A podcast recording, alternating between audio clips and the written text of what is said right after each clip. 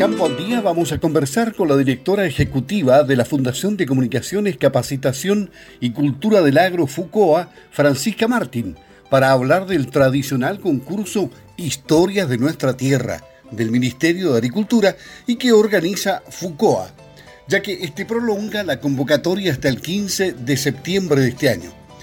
¿Cómo está Francisca? Muy buenos días. Le habla Luis Márquez y junto con el saludo le pido que hagamos un poco de historia sobre este concurso que entiendo tiene una larga trayectoria de 28 años y que pretende motivar en niños, jóvenes y adultos en cada versión. Hola Luis, muchas gracias por este contacto de su programa en Radio Sago. Efectivamente, este es un concurso del Ministerio de Agricultura organizado por la Fundación de Comunicaciones, Capacitación y Cultura del Agro eh, y que ya lo realiza hace 28 años. Es una oportunidad para participar en familia y compartir experiencias y tradiciones propias del campo y el mundo rural de nuestro país. Este tradicional certamen llama a participar a todos quienes a través de poemas, cuentos, dibujos y fotografías pueden relevar y poner en valor el patrimonio cultural inmaterial de las zonas rurales de Chile. La idea es que las obras recopilen historias, mitos, leyendas y vivencias inspiradas en la realidad y las características del mundo rural de Chile, el mundo campesino. La gran novedad de este año, Luis, es que los interesados también podrán participar en la categoría fotografía, eh, dirigida solamente a mayores de 18 años, que se suma a las ya existentes de cuento, que es para todo público, poemas, que es para todo público, y dibujo, que es para estudiantes de enseñanza básica y media. En la versión de este año, ¿quiénes integran el jurado en las distintas categorías de este gran concurso? Con respecto al jurado del concurso Historia de nuestra Tierra, bueno, siempre lo han constituido reconocidas personas del ámbito cultural de Chile. Hay algunas que llevan muchísimos años, otras que se han ido incorporando a lo largo del tiempo, pero en general se repite, así que tiene una historia muy interesante lo que va ocurriendo año a año. Por ejemplo, tenemos a Sonia Montesinos, que es escritora, antropóloga, eh, Premio Nacional de Humanidad y Ciencias Sociales. También Héctor Vélez Mesa es un súper conocido periodista eh, que ha hecho libros de divulgación del lenguaje, las costumbres.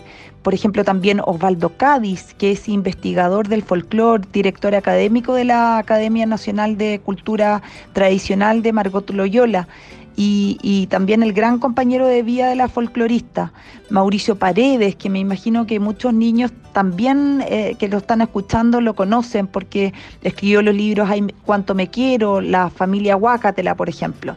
También en poesía está Paula Lavaca, Inia Grubi, eh, y muchos otros que son un orgullo, me imagino, para los que participan del concurso y me imagino sienten eh, ese orgullo que sienten los ganadores al saber que su obra fue seleccionada por estas importantes personas. Ya, vamos a ver los premios. ¿eh? ¿Cuáles son los premios para cada una de las categorías a nivel regional y nacional? Con respecto a los premios del concurso, eh, las categorías de cuento y poesía tienen distinciones nacionales y regionales. que consisten, por ejemplo, en tablet, en bicicleta, set de escritor y incentivos económicos para los adultos. Con respecto a los premios para las categorías dibujo y fotografía, son nacionales solamente y se elige primer, segundo y tercer lugar, además de premiaciones especiales. Eh, asimismo, con la, la, sola participación en las categorías de cuento y poesía en el concurso, automáticamente las personas postulan a los premios especiales. Por ejemplo, a la trayectoria, que es para el cuento o poesía que destaque entre los participantes de mayores de 70 años, eh, pueblos originarios, por ejemplo, que son para cuentos o poesías que mejor representen las raíces y tradiciones de un pueblo originario de Chile. Mujer rural, otorgado el cuento que mejor representa eh, a la mujer del mundo rural. También profesor o profesora rural para el cuento que mejor represente la labor que desempeña eh, estos grandes profesionales. Oficios tradicionales también que obviamente tienen que eh, representar, explicar algún oficio típico de Chile, migrantes dirigidos a eh, historias que representan la experiencia vivida en el campo de eh, personas que que efectivamente vienen de otros países y que están viviendo en Chile. Y por último, Margot Loyola para el cuento que mejor represente el folclore chileno. Entiendo que además hay distintas publicaciones y estas quedan disponibles en la Biblioteca Nacional, lo que es muy bueno. Luis, qué bueno que hagas esa pregunta. Efectivamente, la totalidad de los trabajos recepcionados eh, por Foucault y el Ministerio de Agricultura a través de este concurso son entregados a la Biblioteca Nacional que los conserva en el fondo que tiene Foucault dentro del archivo de literatura oral y tradiciones populares.